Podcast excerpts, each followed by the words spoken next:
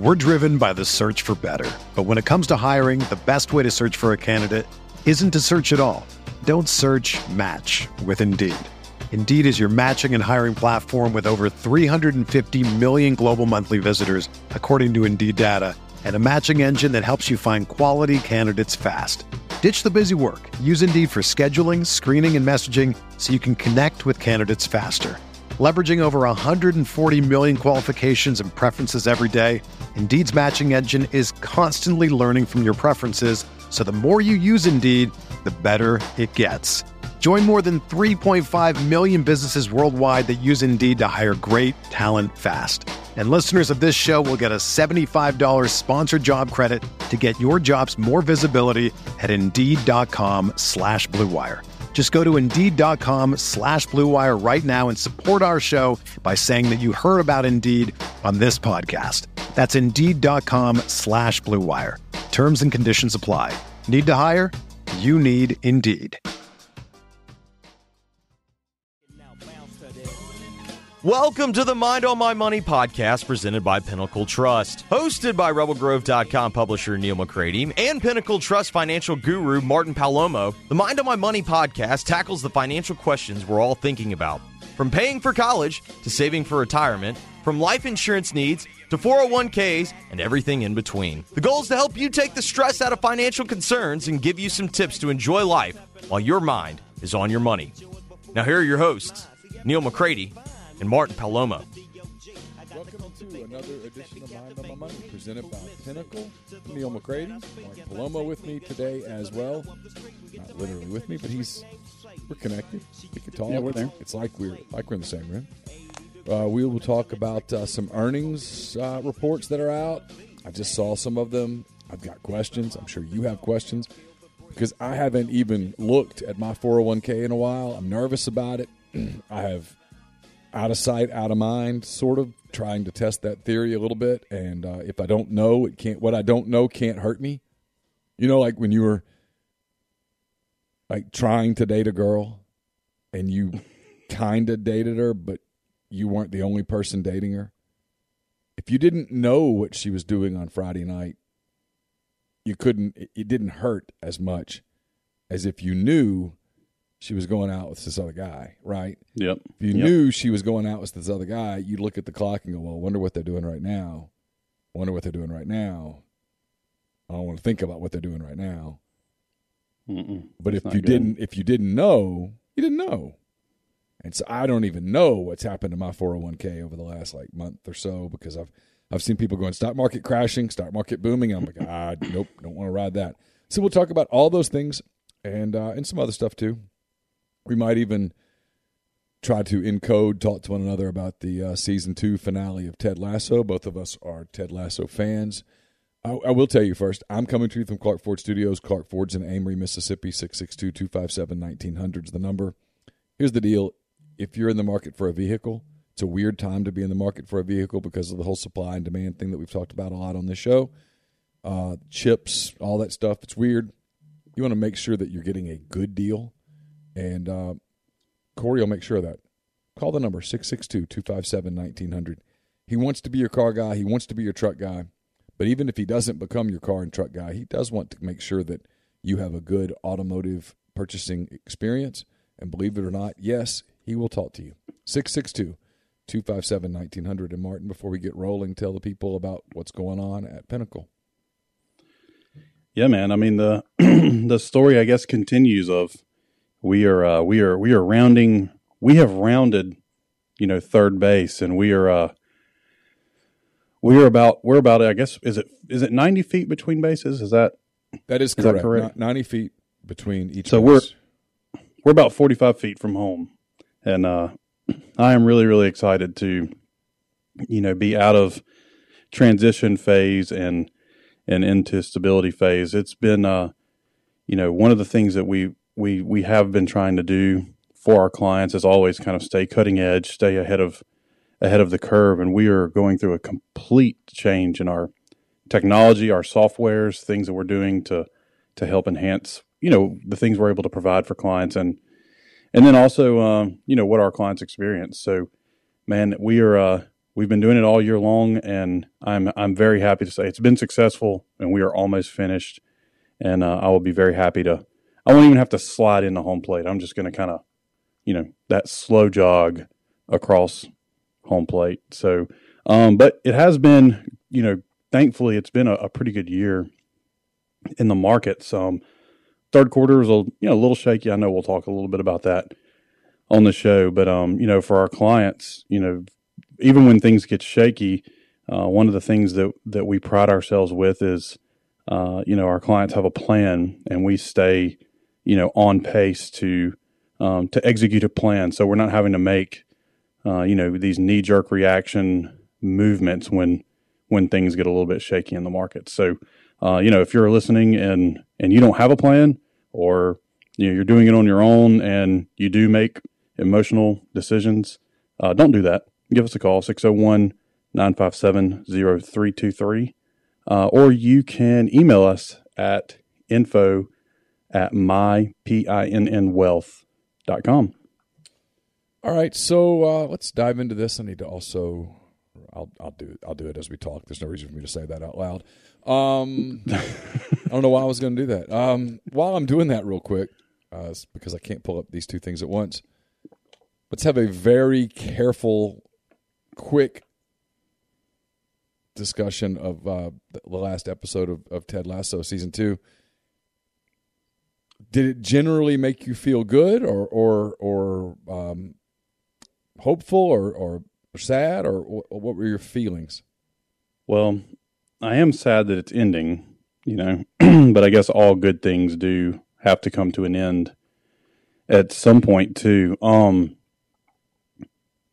I th- I feel like they did a a reasonably good job of of kind of wrapping the season up, but then also leaving enough there for a season three that's really gonna gonna complete the arc. You know, I know they said they had a you know a, a three act play or a three part play or or like Star Wars the trilogy. Uh, and I don't know if they'll stick to that, man. I really hope they. I kind of hope that they do. Um, so, kind of speaking cryptically for those who haven't either watched or haven't finished, um, there are some things that happened that were expected, um, but I didn't see how it was going to, you know, end the way that it did. And I'll say, like, the very last scene was really, I was like, holy crap.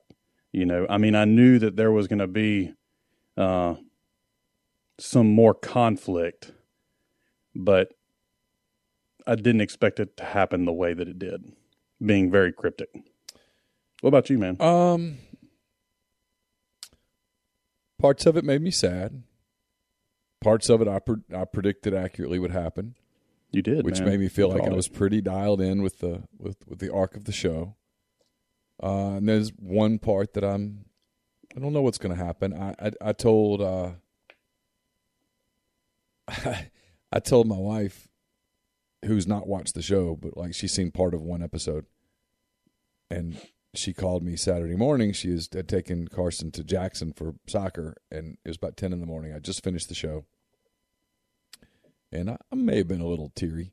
And uh, I don't know why. I don't know why. It's in, it wasn't a particularly sad episode, but I, I, I, I said that what caught me, I guess, was that like you get used to these. Maybe this is a sign that I need to have more of a social life. Um, you these people become your friends, and they go away for a while, and you worry about them. Like um, there's one character in particular that I'm worried about him. You know what I mean?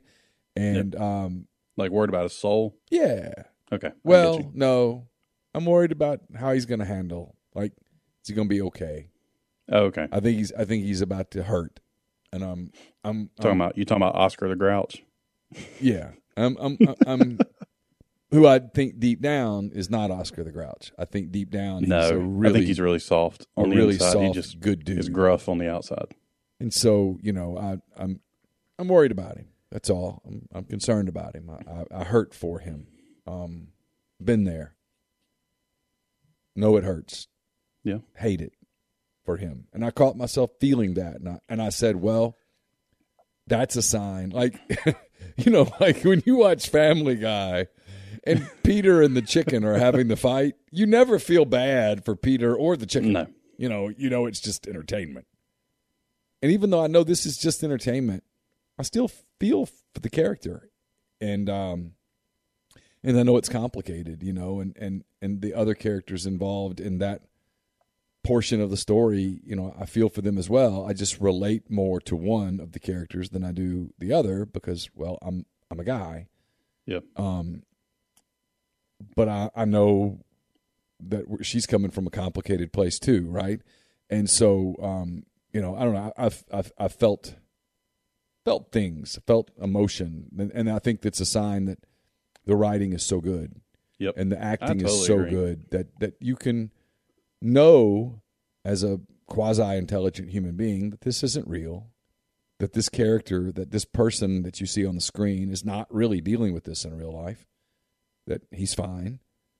But you worry for his character and you know that it's going to be a while before you get to find out that he got through it okay and he's going to be okay and all that and I don't know I think that's a it's a sign of just how brilliant the show is and I think the people that start the clarion call for please don't go away please produce a season 4 please keep going I think it's going to be interesting to see how they respond to that because that clarion call is actually a- absolutely going to happen Oh yeah, I mean, I, know Apple's going to push for it because I mean they're just backing the truck up on this on this show. But I, I hope that they.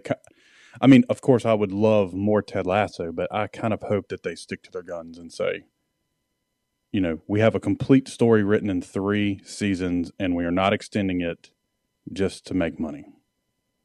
But I have no idea what's going to happen. All right, so let me ask you a question too. So this is since season two is over, without revealing anything, two questions. Kind of like when Ted's like first concert, best concert. So two questions: favorite actor or actress, best actor or actress. Ooh okay um and you can have I'll, I'll allow ties even though as we know if a game ended in tie in the americas that would be the first signs of the apocalypse The actor that plays Sam is brilliant. so is he your favorite or your or the best actor I think he's the best actor. okay My favorite actor in the show is Sudeikis. So no ties you have definitive Yeah, Sudeikis. Sudeikis is. I mean, listen, some of the other ones are great. Sudeikis is brilliant in, this in, in this performance. yeah He's he's i agree with that he's so brilliant that I, I can't help but wonder if this is kind of what he's like in real life. So I read an article this morning, and I've and I know you're, you know, you are um, well versed in Twitter, better versed than I am in Twitter.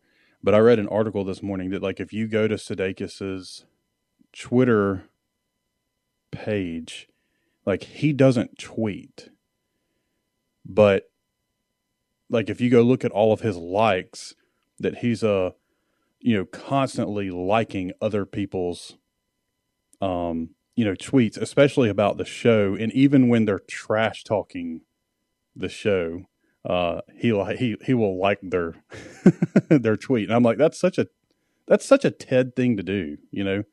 Not tweeting and you know he's a celebrity obviously like he could do whatever he wants on say whatever he wants on twitter and people would like it and comment and retweet or whatever but but he doesn't he doesn't he doesn't tweet apparently. He he just goes and likes other people's tweets but he apparently spends a ton of time on twitter liking other people's tweets. Yeah, for some reason I'm not surprised. and then my, the, So- of the females, it's it's um uh okay cool. Yeah we can do we'll do males and females. That's a good call. We should we should respect the the woman who plays Rebecca is my favorite character, Mhm. and um, and the the uh, the woman who plays Keeley, I think I think her I think her acting performance over the the arc of the two seasons has been really remarkable. Because when when Keeley started, spoiler alert, you know, you saw her as just sort of this almost Groupie. yeah, airheaded cleat chaser. Yep. You know, just chasing footballers. And then as she has developed her character over the course of two seasons, it's remarkable how far she's come. I agree with that. How about you? Man, I'm gonna go. my favorite male, um, you know, actor. I really, I, and I love Ted and I love Sudeikis, but I really just want to say Roy. Like that's, he has become. Yeah. He's just, and I love Ted, and and I have a lot of Tedisms in me naturally, but I, I don't know, man. I just gotta, I have to say Roy and I'm gonna I'm gonna say that those would almost be a tie for for Ted and Roy. And I'm gonna say best actor, and a lot of people may disagree with me on this, is um is is Nick Mohammed, the guy that plays Nate. Oh, he's very good. Yep. He's very good. And he's another character that is just in two short seasons, the place they the places they've taken him Yeah. are really strong and, and, and done it in a way that's believable. Right, because you know, I mean, If you told me I at can the beginning relate of to Nate yeah, a lot from a Sure. real from a place of being real. Like yeah. I can totally there's a lot that I can relate. And I think some parts of me it's the ugly side of me too that I'll go, "Oh my gosh, I just want to beat the crap out of out of Nate." But it's like I have some of that in me, man. And it's the ugly side of me. You know. It's uh sometimes I can think of self first. And that's my mission is try to not do that, but but it's there, man. I have to beat it down without spoiling anything. Um, and then for females, man, I hate to I hate to go directly in line with you, but I think I'm gonna have to go directly in line with you. My favorite favorite female character is Rebecca. Um, and then I think the best actress is Juno Temples is uh. She's just phenomenal. And I think there are really good female characters in there. I mean, you got Rebecca, you know, there's the Keeley uh characters there, even you know, the Doc and Mae. Um, you know, their characters are are are well written characters too. Um Oh yeah, no, it's they've done they've done a remarkable job even with the secondary characters of of making them a part of the show so that you no, it's it's brilliant. Yeah, I mean, even the hooligans, like Paul and Baz, and I think Jeremy is the other guy's name. The and I can't remember if it's if the if it the tall black guy is Jeremy. Um, I can't. I love him. Like he is my favorite of the hooligans, uh, and has been since the the very beginning of season one. Um, and he just dude he's just a trip and he's just like a he's like a big teddy bear and he was even even in the very first episode when you know when ted is having his uh you know first episode of season one when he's you know at the media media um stand or whatever and they're just killing him on on uh all the questions. And he says something kind of funny and the other two dudes are you know like oh you idiot you we can't say probably say that word on on air. That, that starts with the T and ends with the Watt. Yeah, no, yeah. Um, and you know, and then and then uh, I think it is. I think his name is Jeremy in the in the show, and he just giggles at him, and I'm like, yeah, man, come on, give the guy some, give the guy a little bit of grace. He's but he's my he's my favorite of the of the three little hooligan crew. All right, let's get into some money stuff because I want to get your thoughts on a couple things. Cool, cool. Got kind of three things I want to get to, um, and we we can we can we'll just kind of start with we'll start with the bad, go to the good, and then I'll get in the middle and let you tell me what the middle means. Okay. Um, the bad is, according to the Energy Information Administration, Nearly half of U.S. households that warm their homes with mainly natural gas can expect to spend an average of 30% more on their bills compared with last year. Uh, oil demand to rise as plants switch amid gas crunch, which means gas prices are going up. Metal prices surge after gas crunch crimps output, which means those prices are going up. Um, people talk about whether you're getting taxed or not getting taxed. I get angry every time I go to the pump to fill up my car, my truck, and it's about 86 bucks. Um, that's a tax when before this administration it was about 45 bucks. That's that's a tax. Um, whether, whether, I did it last night from uh, from dead empty. I had like 10 miles left till empty and I filled completely up and it was it was right at seventy dollars for me. Yeah. So all all these all these prices are going up. The cost of the cost of doing things is going up. Um, how much does that concern you? Um, man, I, I mean, and and we've kind of alluded to it in in previous shows too that that there are going to be some increases. Um, you know, in in inflation. Um, and it's and that and they are real increases. They're you know they're not the oh it's you know it's not going to impact me. No, it's it's impacting people at their at their homes. And the thing that you said about the heating oil, you know, during the winter months, that's really gonna that's gonna have a big impact. Um, you know, north of us too, especially you know if we have some big freezes, uh, you know, in the in the northern part of the, of the U.S. and uh, it's really going to hurt people's pocketbooks. Um, you know, gasoline prices uh, certainly hurt everybody's pocketbooks, and you're right. I mean, it is, it is, in essence, a tax um, that is being levied upon you, even though it's not, uh, you know, quote unquote, shown as a tax. Uh, and you know the the gas prices that we had during the pandemic those I knew that those were not going to be here long, and I knew oil couldn't survive. The energy industry can't survive with oil at you know 30 or 40 you know or really even $50 a barrel and in previous shows I've said and I'll and I'll stand by it that um you know that when oil is around 70 bucks, that's really kind of a sweet spot, right? Because that means gas is probably 220, 230 a gallon.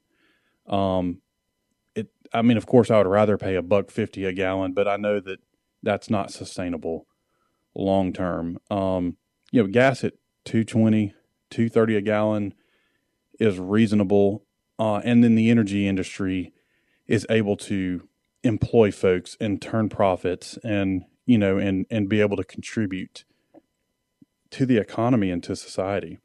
And what's just happening is the pendulum the pendulum never swings perfectly to the middle right? It always overshoots both ways. And and you know and oil at $30 a barrel was definitely an overshoot you know uh, to the extremes and what I'm hoping is, you know, when they're with OPEC kind of restricting um, supply and oil prices going up, what I'm hoping is that there is a um, common sense, which, um, and that's, I know that's a pipe dream, common sense saying, hey, you know, uh, we we don't have to import oil. We can we can produce it here we can open up reserves, we can re crank up, you know, pipelines and kind of get some stabilization of gas prices because you know the very this sounds awful to say it but it's but it's true. The very quote unquote people that this administration is you know trying to help and protect they're harming with increasing groceries prices increasing gas prices you know increasing um, you know, natural gas prices to heat, you know, to heat homes. It's that's it's really a, a, a much more significant tax on the middle class and the lower class. And and that's just truth, man. And I I do I do still believe and I'll stand by it that you know this inflation that we're experiencing is not permanent. It's just a temporary bit of inflation. We've got to get supply chains open back up. Employment, you know, is is So- kind of coming back into. So let me read you the these fold. three So- paragraphs. This is Sarah Chaney Cambon, I think is how you pronounce her name. Um, Okay. if you're Sarah Chaney's mom and dad, and I mispronounced that, I'm very sorry. We apologize, Uh, and, yes. and congratulations on your daughter's success as she has made. Yeah, that we're the talking about it on this Yeah, awesome I mean, show. I mean, your dreams have come true. She got Yeah. mentioned on Mind on My Money. Um, I uh, I know. I mean, what else could you want? Companies welcome, are holding on tightly to employees at a time when few other workers are available and prices are rising in wholesale markets facing supply constraints. Both factors contributing to higher inflation. Shortages of materials are driving up the cost of goods, while the tight labor market is pushing up wages. New applications for unemployment benefits, a proxy for layoffs, declined to a seasonally adjusted 293,000 last week from 329,000 a week earlier, the Labor Department said. It marked the first week since the COVID 19 pandemic began in March 2020 that jobless claims fell below 300,000. A proxy for the number of people receiving unemployment benefits also fell to the lowest level since March 2020. A separate Labor Department report showed steady inflation pressures. The Producer Price Index for Final Demand, a gauge of prices that suppliers are charging businesses and other customers, rose 8.6% in September from a year earlier. That was the largest 12 month advance since the series began in 2010. Last month's increase was driven by rising gasoline prices, but also reflects more expensive meat, vegetables, residential electric power, and chemicals.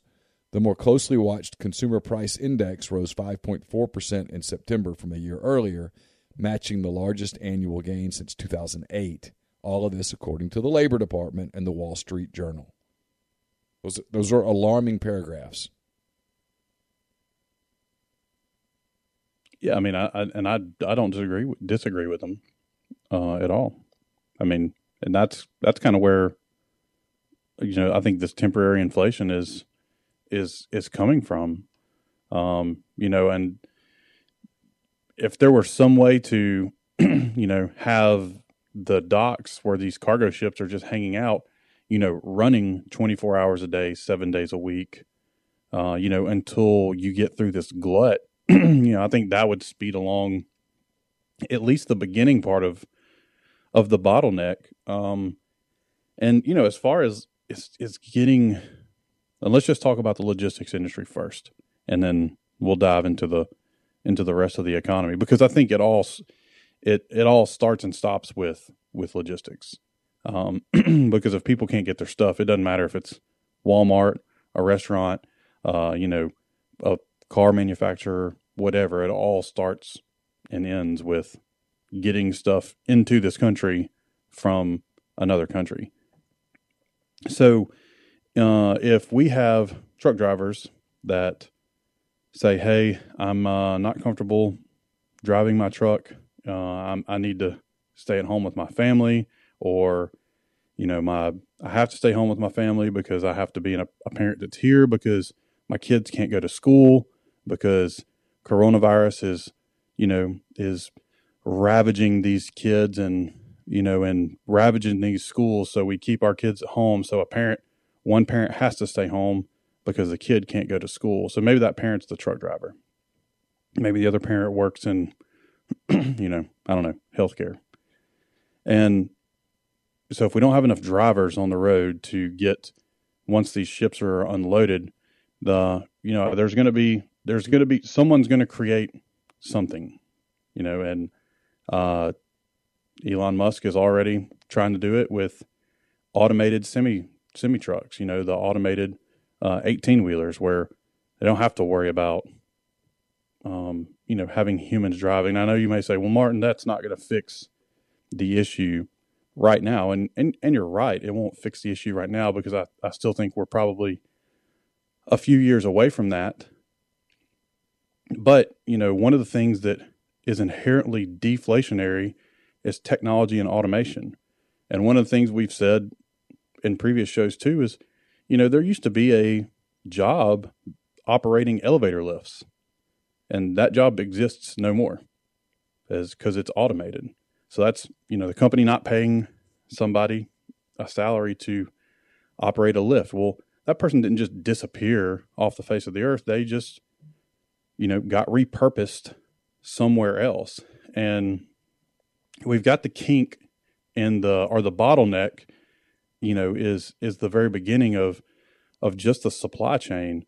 And, you know, once that gets worked out, I don't think we'll see so much, you know, inflationary pressures as we are, you know, right this second because there won't be as much scarcity for products because there will be products, you know, on shelves or, you know, materials that are needed in the warehouses to produce these things. So I, that's why I, I still think that it is, you know, somewhat temporary you know, in nature, in nature. And to say, you know, hey, you know, CPI is up 5.4%, you know, year over year. Well, I mean, and it, it is, and that's true. And, you know, this time last year, we were, what in, what did they call this one? This was like round three or I don't the third whatever. wave or something. I don't know either. I Round don't four know. You don't want to get me started. I'm the- uh, listen to of the waves. this time tomorrow or sometime tomorrow. The Oxford School District is meeting, and it is the rumor around town that uh,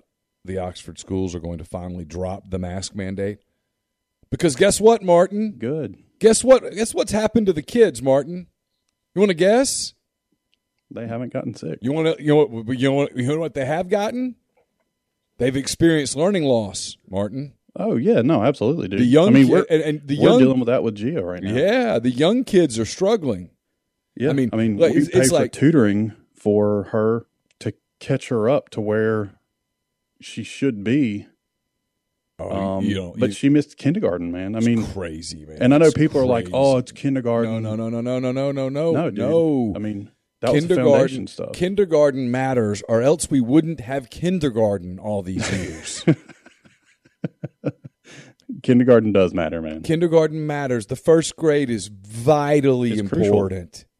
And when yeah, you it's where make she's learning how to read, man. and and kids not all kids I, I love i love the the parent Oh, I'm, i promise we're not under this long i love the parent that goes kids are resilient they're going to be fine yeah they're going to be fine from covid too you idiot they're going to be fine from covid too but when you put them in school little kids and you put masks all over everyone's faces and they lose the ability to to communicate have you ever noticed when you talk to people in person that you look at their face Yeah, well, included in looking at their faces, you see the way their mouth moves. You see Yeah. if they smile, if Yep. they're frowning, if they look confused. And and look, some people, some people, some teachers are good enough to look out into the classroom and see nothing but eyes, and they can see it all.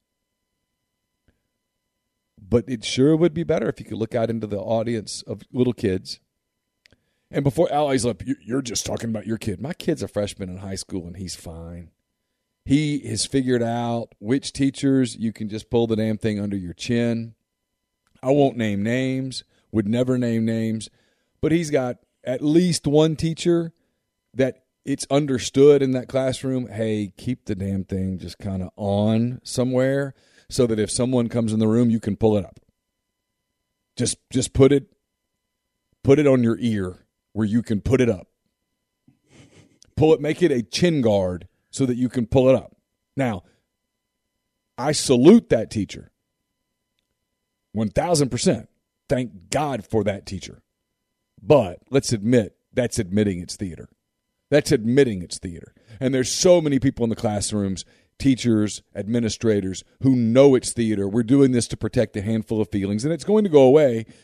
But anyway, it, I, I say all that to say, to get back to this.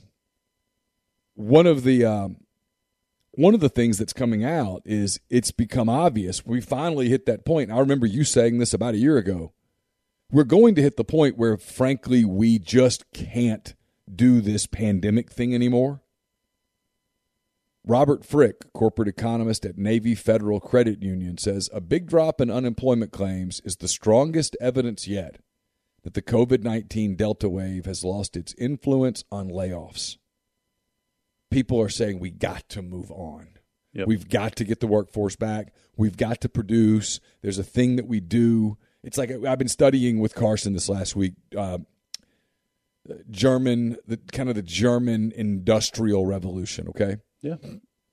yeah. Well, what happened? One of the it was like one of the we were setting up. I said, Carson, this feels like an essay question. And I think it actually ended up being an essay question. Kudos to his history teacher. She does a really good job with their notes and stuff where you can go, okay, this sounds like multiple choice. This sounds like an essay. Um, but one of the, it was like, what are the factors? And it was lots of natural resources, right? You iron, iron ore, Yep. and uh, Gotta uh, have it. and and coal that you could convert to uh, Into energy. into steel, right? Into Yep. energy, into steel, uh, and you took all that steel, and you also had a dedicated, um, educated, disciplined workforce. You Yep. also had a growing population. So Yep. you know all these things happened that led to it. Well, when you take elements of that away, even now in modern times, 130 years later, when you take those things away, it stands to reason that the society begins to break down. Um, layoffs are erasing from last year's high levels as companies hold on to workers they have an attempt to fill positions amid strong demand. Job openings reached a record high this summer, though some eased some in August. Americans are quitting their jobs at historically high rates, a sign of worker confidence in the job market. About 4.3 million employees quit their jobs in August, the highest for records tracing back to 2000 according to the labor market, labor department, I should say. Yeah, and I've and I've read I've read a lot about the industries that they're quitting in also. Yeah. Um, and they are the a lot of them are the uh like leisure and entertainment industries, the travel industries, the you know the restaurant industries, um, because there is such a demand for for workers and and employers are willing to pay you know more today than they were Yeah, they're Um, quitting one know, job to they're quitting one job to become a free agent. right I mean, that's what this and- says. Or though. they say, hey, you know what? I don't, I don't have to keep, you know, restaurant hours, you know, anymore. I can have a, you know, a day job, yeah, of and course. there's a demand for it. yeah, it's uh, Um, and and you know, and I don't know, and so one of my real good friends, I say real good friends, I shouldn't say that. I I like this guy a whole lot, and I consider him a friend. He may not consider me a friend. Um, not that I would be an enemy, but I don't uh, like if you ask him, "Hey, are you buddies with Martin?" I have no idea what he would say. Um, but he owns a kind of a health pre-packaged healthy meal company in the it's based out of Vicksburg, but he he has like stores and outlets in the Metro Jackson area. And um you know, he started raising what he's paying, you know, his staff, he raised, you know, uh their pay by like a dollar an hour, but he also had to raise the cost of his meals by, you know, 50 cents to a dollar a meal and um you know, and he's had success with keeping his staff members happy. But I know that there's a lot of restaurants, uh, you know, around town that say, "Hey, I just I have really really thin margins already, and if I raise, you know, my back of the office, back of the house staff, or my front of the house staff's pay anymore, there's going to be no profits." So you got to know, raise the- prices of goods. Yeah, it's just you got to raise the prices on the menu, and, and, and so it's it's amazing when people do this thing about well, just raise just raise wages. Right. Y- y- Well, so how do you think they get paid for? how do you think that Right. works? I mean, it's it's it's it's amazing to me how many people just don't understand basic business. Correct. Correct. Because most people don't have to, and I don't mean this in a in a derogatory fashion, but majority of America is a W two employee. Right. Like they get a paycheck, whether uh, you know there's profits in the company or there's you know losses in the company, and so a lot of folks don't understand how all this works. They just say, well, you know, I get my paycheck. Well, yeah, you you do get your paycheck, but but someone loses when you're just getting a you know you get your constant pay and the prices of things you know if the prices of food let's just use the restaurant we'll stay on the restaurant um, you know kick here. So let's just say the price of food and groceries go up because gasoline has gone up. Well if they don't raise the the prices on the menu then obviously they have less profits in the end.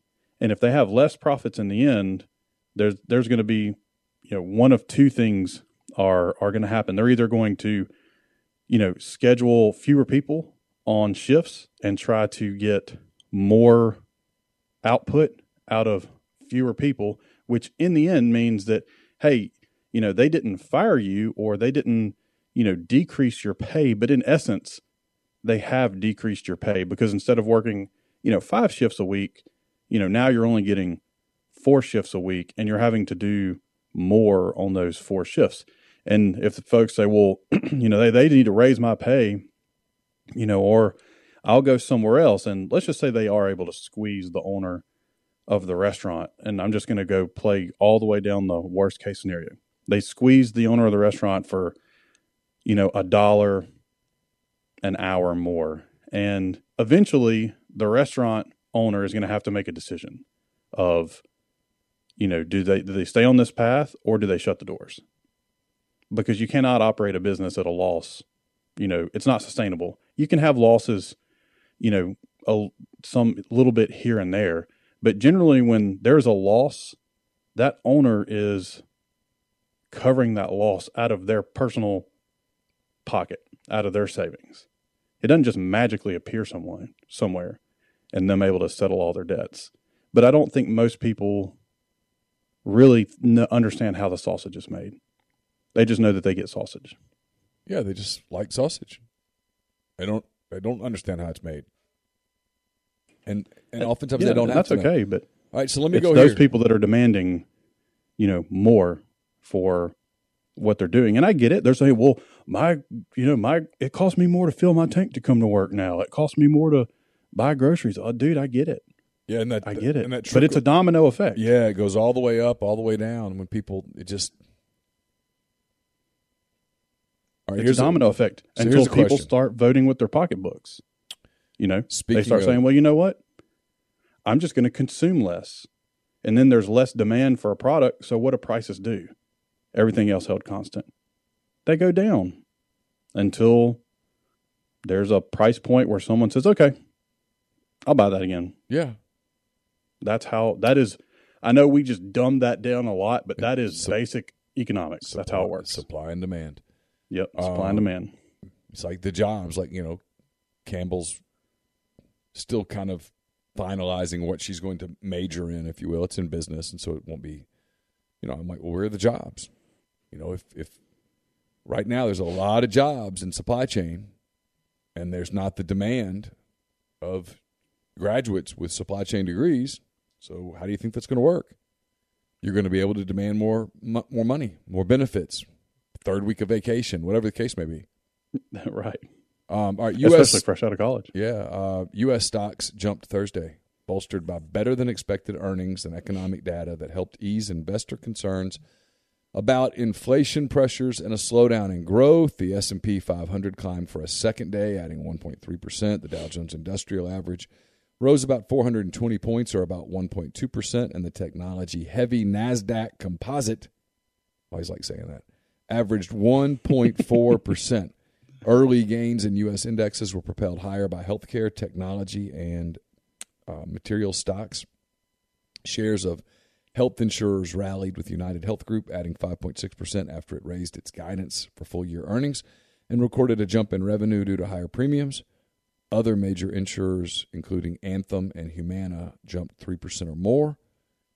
Uh, investors are watching earnings to gauge the impact of stickier than expected inflation rising energy prices, supply chain disruptions, and anticipated interest rate increases over the next two years. Yeah. So there's a lot of that that. Can I talk about banks? Yeah, so I think it's easier for me here- to. well, here's the let me, let me let me set you up with the paragraph. Okay. Shares of bank stocks also rose Thursday. Bank of America gained 2.2% after its third quarter profit rose 58% from a year earlier. Shares of Citigroup added 0.4% after it reported a jump in profit. Morgan Stanley advanced 0.8% after its quarterly profit rose 36% from a year earlier due to Yep. a surge in deal making. And then this is very important shares of Domino, Domino's Pizza rose 0.4% despite the pizza delivery chain reporting quarterly revenue that missed analyst forecasts. I love Domino's. Hey, Domino's. You hate Dom- Domino's? No, I love it. Domino's thin Oh. crust. Uh, Oh, dude. All right. So funny. Let me tell a real funny story about Domino's thin crust. That's Gia's favorite. So Gia, she's my she's my eight year old. She's in second grade. Um, she so since we've been having her tutored, she's ca- kind of catching up on reading and forming words and writing words and all that stuff.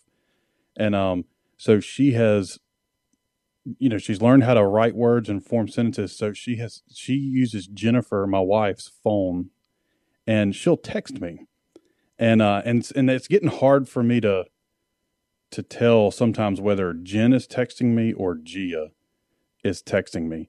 And so the other night, um, you know, I'm I'm she Jen uh, I get a text from Jen's phone that says, you know, when are you coming home? And obviously I couldn't tell if that was Jen or Gia, and I was like, I'm a, I'm about to leave the house. I mean, about to leave the office. I'm heading home, and and she says, "Will you pick up Domino's?" And I said, "Sure." You know, what do you what do you guys want? And she says, "Square pizza, cheese, please." I was like, "All right, that was Gia." Gia texting me on, you know, on Jen's phone, and it was her the whole time. It was not Jennifer. So Gia is asking me to bring home Domino's, posing as as Jennifer. But what got me was the I knew it was her with the square pizza, cheese, please. I, I knew that was the thin crust because they cut it into into squares. into squares. It Yeah. just tripped me out. Uh, anyway, I'll talk real quick about about bank Banks. stocks and because I think they're a little easier to understand on why there will be more value there. So let's let's step back to you know last year. Last year during the pandemic, the Federal Reserve was was really kind of worried that there might be, you know, with people not working, people staying home, you know, businesses, it might be harder for them to, you know, make good on their loans or personal folks for to personally make good on their loans. So they increased the reserve requirements for, um, you know, for banks, meaning that they had to account for losses they were going to have to write off for bad loans. Well, what ended up happening was there really wasn't any any bad loans that, that the banks had to write off. So they had all of this cash, you know, in reserve for taking care of bad loans. Uh, well, so what happened is they're able to distribute, you know, that cash that they've had, um, you know, for those loan reserves, you know, back out to shareholders because the the Federal Reserve has kind of diminished the requirements because they're like, hey, look, you know, looks like we're out of this thing. Um, you haven't had any real big losses to to write off, so that's that's a positive thing. And then to couple that with interest rates at the Fed are still the Fed funds rate is still you know at zero, anchored at zero right now. They did say you know they might start tapering around mid November, mid December, but probably not going to get a rate hike until you know 2020 late 22 or maybe early 2023. Well, what's happened is the longer end of what's called the yield curve. So the yield curve, think of the vertical axis is the is the interest percentage. So it's, you know, 0%, 1%, 2%, 3%, so on and so forth on the vertical axis. The horizontal is time. So it'll be like a 90 day, you know, um, 90 day treasury bill, a two year treasury bill, a five year, the 10 year, you know, the 30 year. Well, the curve of that, the interest rate on the short ones are still at zero. So that's what the bank pays you when you make a deposit at their bank, essentially zero. But the long end of the curve has actually steepened. So if you draw a pen, if you took a pencil and you drew to the right and you are crossing through where interest rates are for the 10 year, which is at like, you know, one and a half to 1.6, and you get out to the, the 30 year, which is like at you know, call it 2%. Um, and those rates are rising. So that curve gets steeper versus kind of like flat and then go up.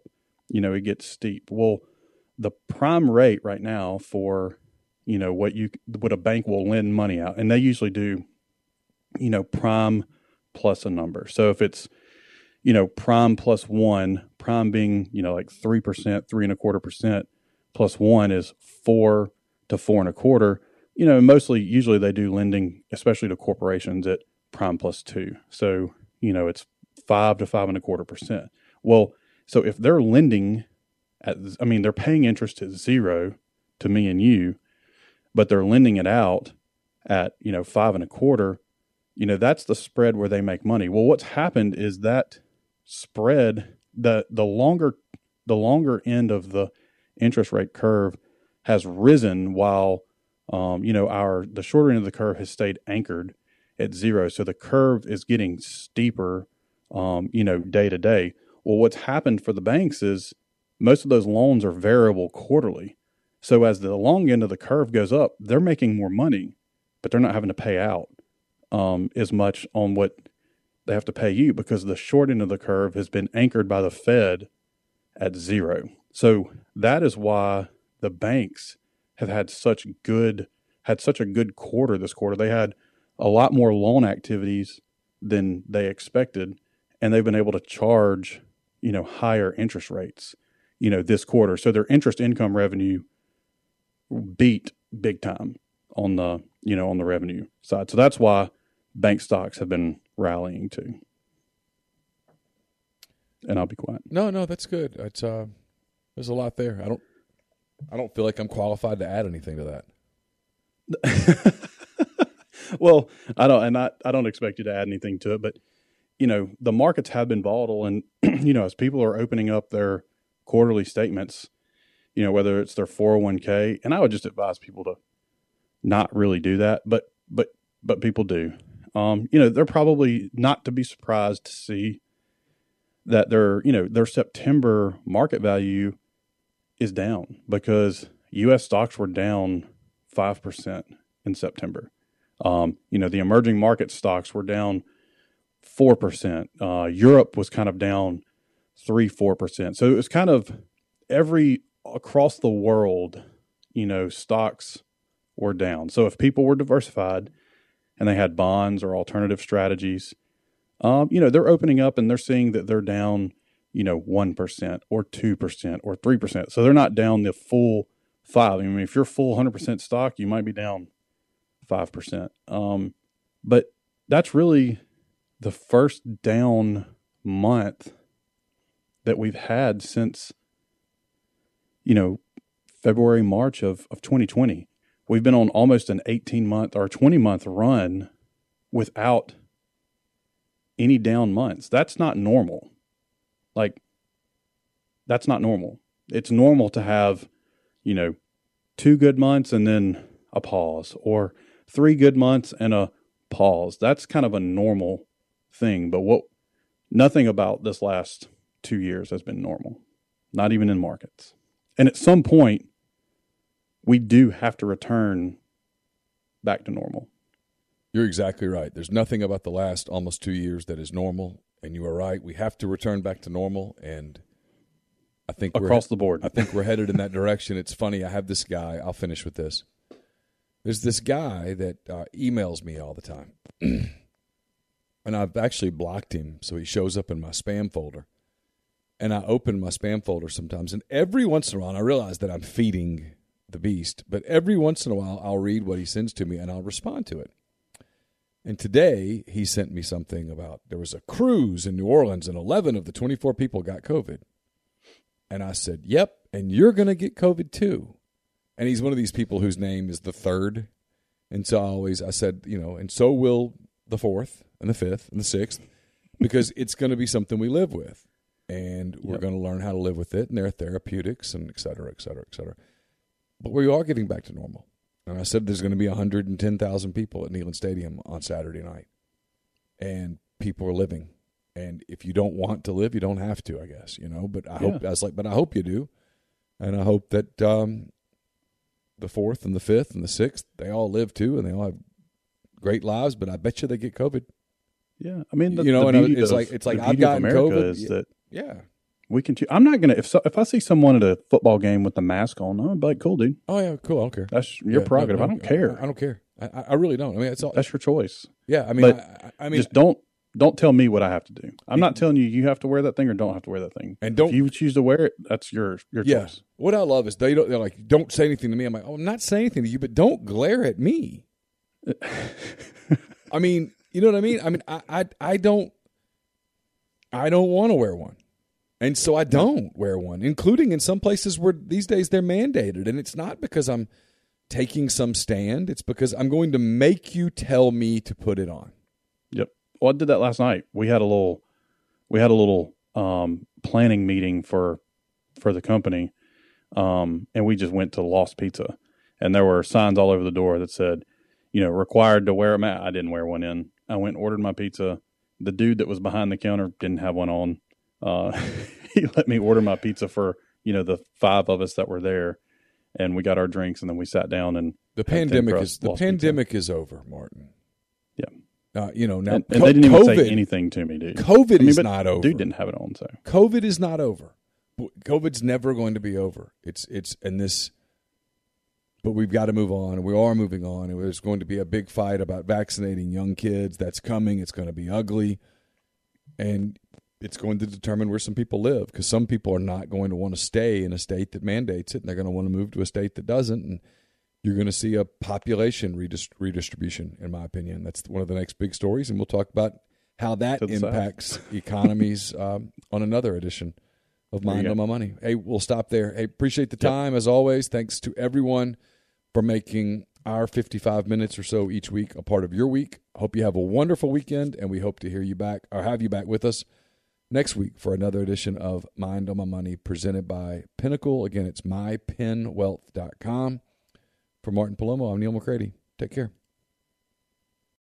Whether you're a world class athlete or a podcaster like me, we all understand the importance of mental and physical well being and proper recovery for top notch performance.